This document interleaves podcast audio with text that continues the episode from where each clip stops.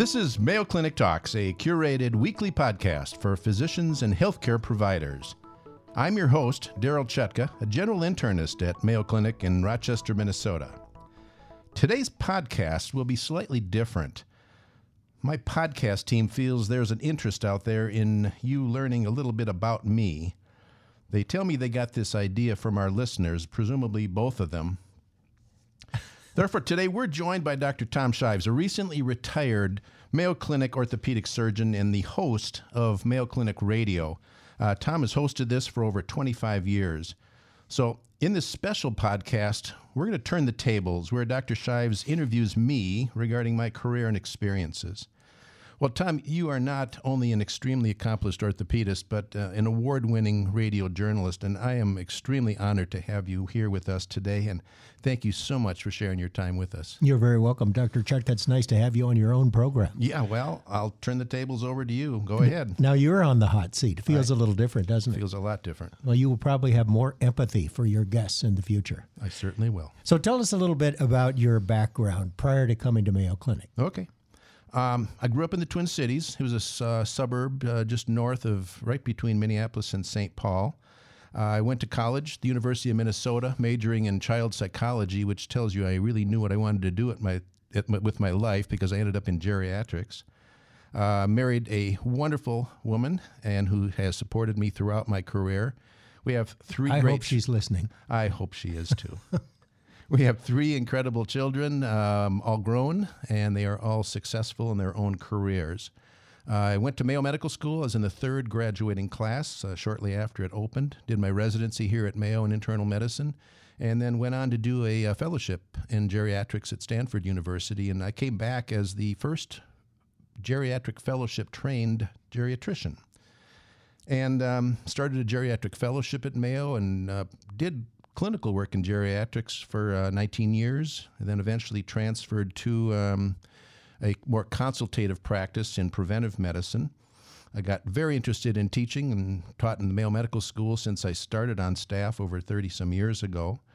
And um, I've been associate dean for the School of Continuous Professional Development. I've been doing that for 10 years and now just stepping down from that role and uh, recently have been asked to be host of this program, this podcast, Mayo Clinic Talks, and uh, extremely honored to do so. Well, it sounds like a great career you've had already, and it's far from over. I hope so. When you were a medical student here, did you uh, always want to be a Mayo staff physician?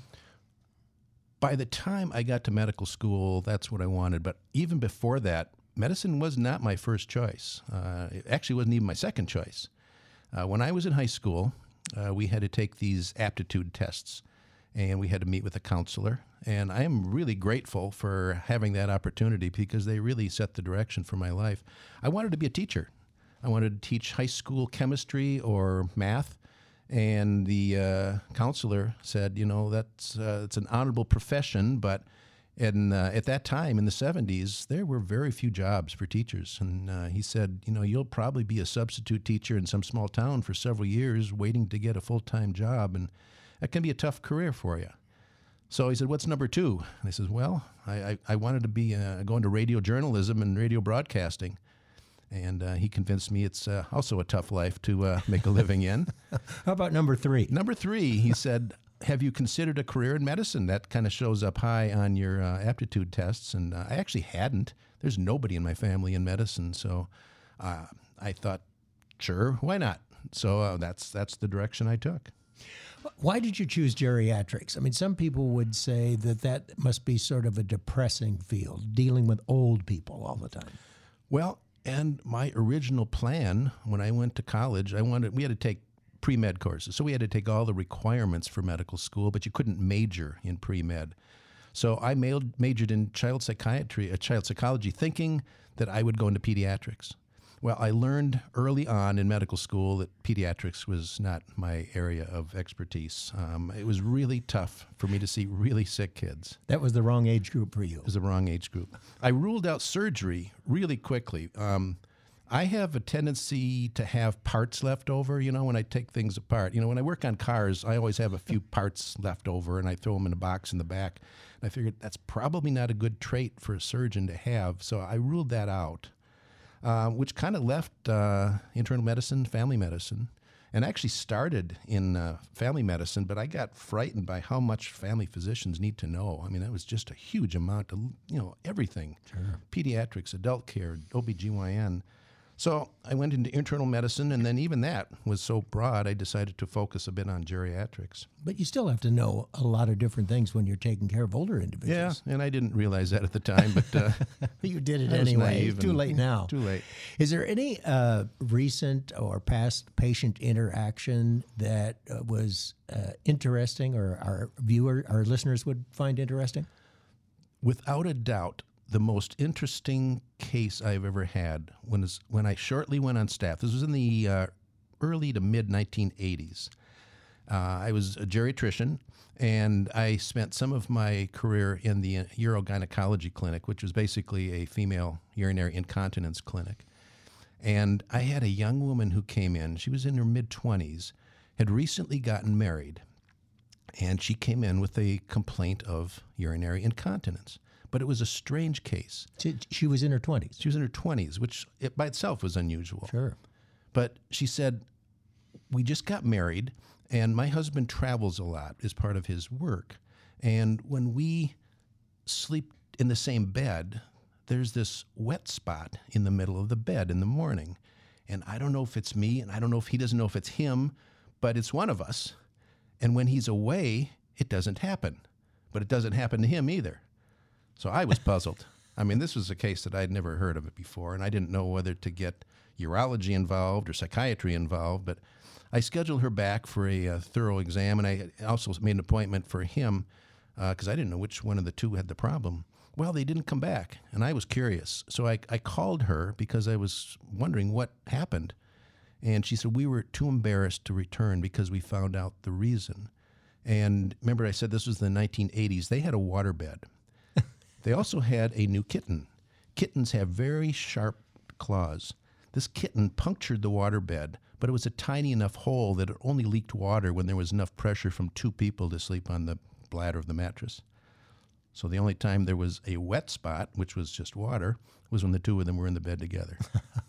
so what about uh, geriatrics, taking care of what's what's appealing uh, about that to you, taking care of uh, seasoned citizens? I think those of us who are in geriatrics have all had the same experience. We've had a good relationship with somebody, either in, in our family or in our life, who is an older person.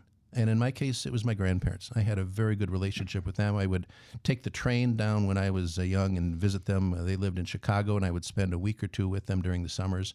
And it was just a very good relationship. And I, I think that's where it came from. But I've enjoyed taking care of elderly. They have such incredible stories to tell. Uh, many have had such a rich life. And um, being here at Mayo, I've had the opportunity to see some incredible people. You know, we think of the Mayo brothers as just, you know, icons, but they were real people. And I've had the opportunity to see one of the uh, uh, nephews of uh, Dr. Henry Plummer. And he had all kinds of fascinating stories to tell me about uh, about his uncle in the early days of the uh, of the clinic here. It's been a rewarding career. I've thoroughly enjoyed it.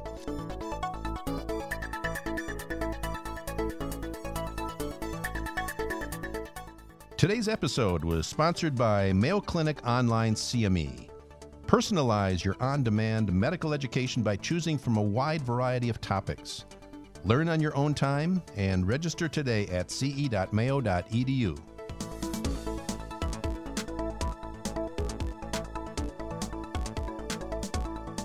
Let's talk about the podcast, Mayo Clinic Talks.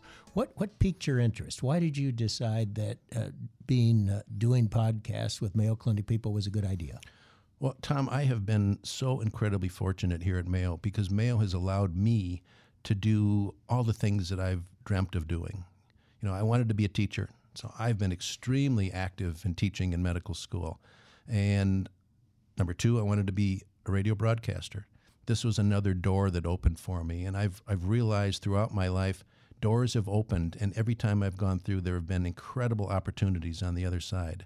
And this was a door that opened. It was purely uh, by chance. I had no idea it was coming. And uh, I jumped at the chance because it gave me an opportunity to fulfill one of my dreams that I've had since I was a young kid. I mean, I remember when uh, I was in junior high, a friend of mine, we got uh, an old tape recorder and we would uh, pretend we were recording radio shows. Uh, I used to listen when I was in the Twin Cities to some of the more famous radio personalities. Uh, Ronald Reagan. Ronald Reagan. Uh, I was thinking more. Uh, That might have been a little local, bit before your time. no, it wasn't actually. but um, so radio has always fascinated me. Uh, I have I've learned a lot by listening to those uh, famous radio broadcasters. I've learned a lot by listening to you. I tune in many Saturdays and listen to your radio shows over the years, and have learned how to interview guests and how to uh, make them define technical terms that they describe.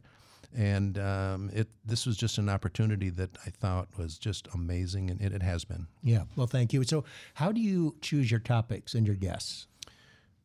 Well, as I said, I am currently the associate uh, dean for School of Continuous Professional Development, so I have to approve all of the CME courses that come out of Mayo Rochester. And from that, I look at the topics that our courses designed for primary care physicians have put together. They've done all the work. They've done all of the uh, needs assessment in terms of what does our audience want to hear about. So I just look at those topics. I also have access to all of the speakers in terms of how good of speakers they are. Put those two together, invite them to uh, be a guest on our show, and we pick topics that we think are of interest to the audience. And our uh, our listeners have gone up tremendously, and I'm extremely grateful for that. Is your uh, are your podcasts aimed at the general public or to people in the medical profession? We aim them at primary care providers, so internists, family physicians, NPs, PAs. Uh, but we have had topics that have been of interest to the general public as well. You know, relaxation training, uh, probably our most um, highly subscribed podcast was the very first one we did, and that was the health risks and benefits of coffee. So there are many topics that we have that uh, many of our uh, lay public would be interested in as well. So, coffee uh, is it good? Yeah, generally. It's, Yeah, very general? few negatives. What's the most interesting uh, topic that you've done other than coffee, or the most interesting guest that you've had on one of your podcasts? Probably one on relaxation training because I learned a lot. I learned a lot from each of these because some of these topics I know. You know, we've had ones on guidelines for hypertension, hyperlipidemia, and so forth. I do that all day long. But um, one we had was on relaxation training, and our guest started talking about hypnosis. And I had always thought that was kind of a thing they do on cruise ships, and there was mostly entertainment. But uh, she convinced me that it's real and it's effective, and it's helped a lot of different people. So that was um, of mo- a very significant interest to me. Where can people listen to your podcast? You just go on the online, and uh, you need to download the podcast app, and it's available in either Android or the uh, Apple uh, formats. And once you have the podcast app, you just uh, do a search for Mayo Clinic, and Mayo Clinic Talks will come up, and uh, you can subscribe and then uh, get each of the recordings. We try to put out one a week. We aim to make them short, no more than 20, 25 minutes at the longest. And uh, we try to vary our topics from one week to the next. And how do you get feedback on the podcast you've done? That so far has been hidden from me, but my uh, team gets it. And I presumably it's good. They're not telling me that it's bad, but there is a way for our listeners to uh, write in electronically and uh, give us some feedback. You know, you have been here a long time. You've had a long career at Mayo Clinic, extremely successful. Uh, you know, it seems like the feelings of burnout are, are more widespread and growing among American physicians. Have, have you felt burned out ever? I really haven't. I mean, I've been so fortunate, but I think the way you avoid that is to find something that you really enjoy doing, add that to a variety. I just don't think that one person doing the same thing day after day, year after year is good for them. Uh, the other thing, change is good. I did geriatrics for 19 years, and then there were some political issues that were going on, kind of forcing me to change to another uh, part of my career. So I went to consultative medicine after the second half started. So even though even though change can be painful, I think it's good for us. Uh, but finding things you enjoy and doing a variety of them. Currently, right now, my week is wonderful. Um, every day I'm doing something different. About 35% of my practice is seeing patients, and uh, the rest of it is uh, doing this work, teaching in the medical school. Uh, and then we also teach communication skills to our, our new staff who come on board. What about the the physicians are complaining about the mounds of paperwork yeah. that they have to deal with, the loss of professional autonomy. Someone is looking over your shoulder or telling you what you can or or can't do, and also uh, less and less time uh, for interaction with the patient. That is so true. Except it's not the paperwork anymore; it's our electronic medical record. we are. Uh, we it are, still takes a lot of time, it, it doesn't takes it? The same amount of time. We are a slave to that thing, and uh, if you can't navigate it and figure out how to work it, you're dead in the water. And we are now pushed to see more and more patients all the time. All healthcare providers are, and we need something that's efficient. And when we run into some problem, uh, it just totally destroys our day. Do you think the uh, the medical students of today are different than when you and I went through, other than the fact there are a lot more females? Yeah, I think they are different, but they have so many more resources available to them. Um, when I give a lecture now to the medical students, they're all sitting in the audience with their laptops and they can pull up the latest article on whatever topic I'm giving and question me about some of the latest research in that area. We never had that option. I mean, I haven't been to our library here for probably several years because everything is now accessible online. So, this field of electronic education has completely changed things. But what hasn't changed is the area that I teach. I teach basic physical exam skills and communication skills to our students. That course is the same now as when Mayo Medical School first opened its doors in the early 1970s. And hopefully, that's a skill that will be continued to be needed how to talk effectively with their patients, and how to do physical exams. So, it, what's the future hold for you? I mean, is there anything else you'd like to have on your plate? I mean, you're a geriatrician, you're involved in education, you're doing these podcasts. Any other goals for your future? Well, the the other key to success is setting your goals really low. You know, like I just want a parking spot. so I've met that goal. So I want access to the physician's lounge. I've met that goal. So if you set your goals low enough, you will meet them. So that, that's been my strategy throughout my life. Dr. Chutka, thanks very much. Thank you very much, Tom. We've been talking with Dr. Daryl Chutka, the host of Mayo Clinic Talks podcast, as he shares some highlights, some wisdom, and some pearls from his own career. Dr. Chutka, thanks. Thank you, Tom. Tom, thank you so much. Stay healthy and see you next week.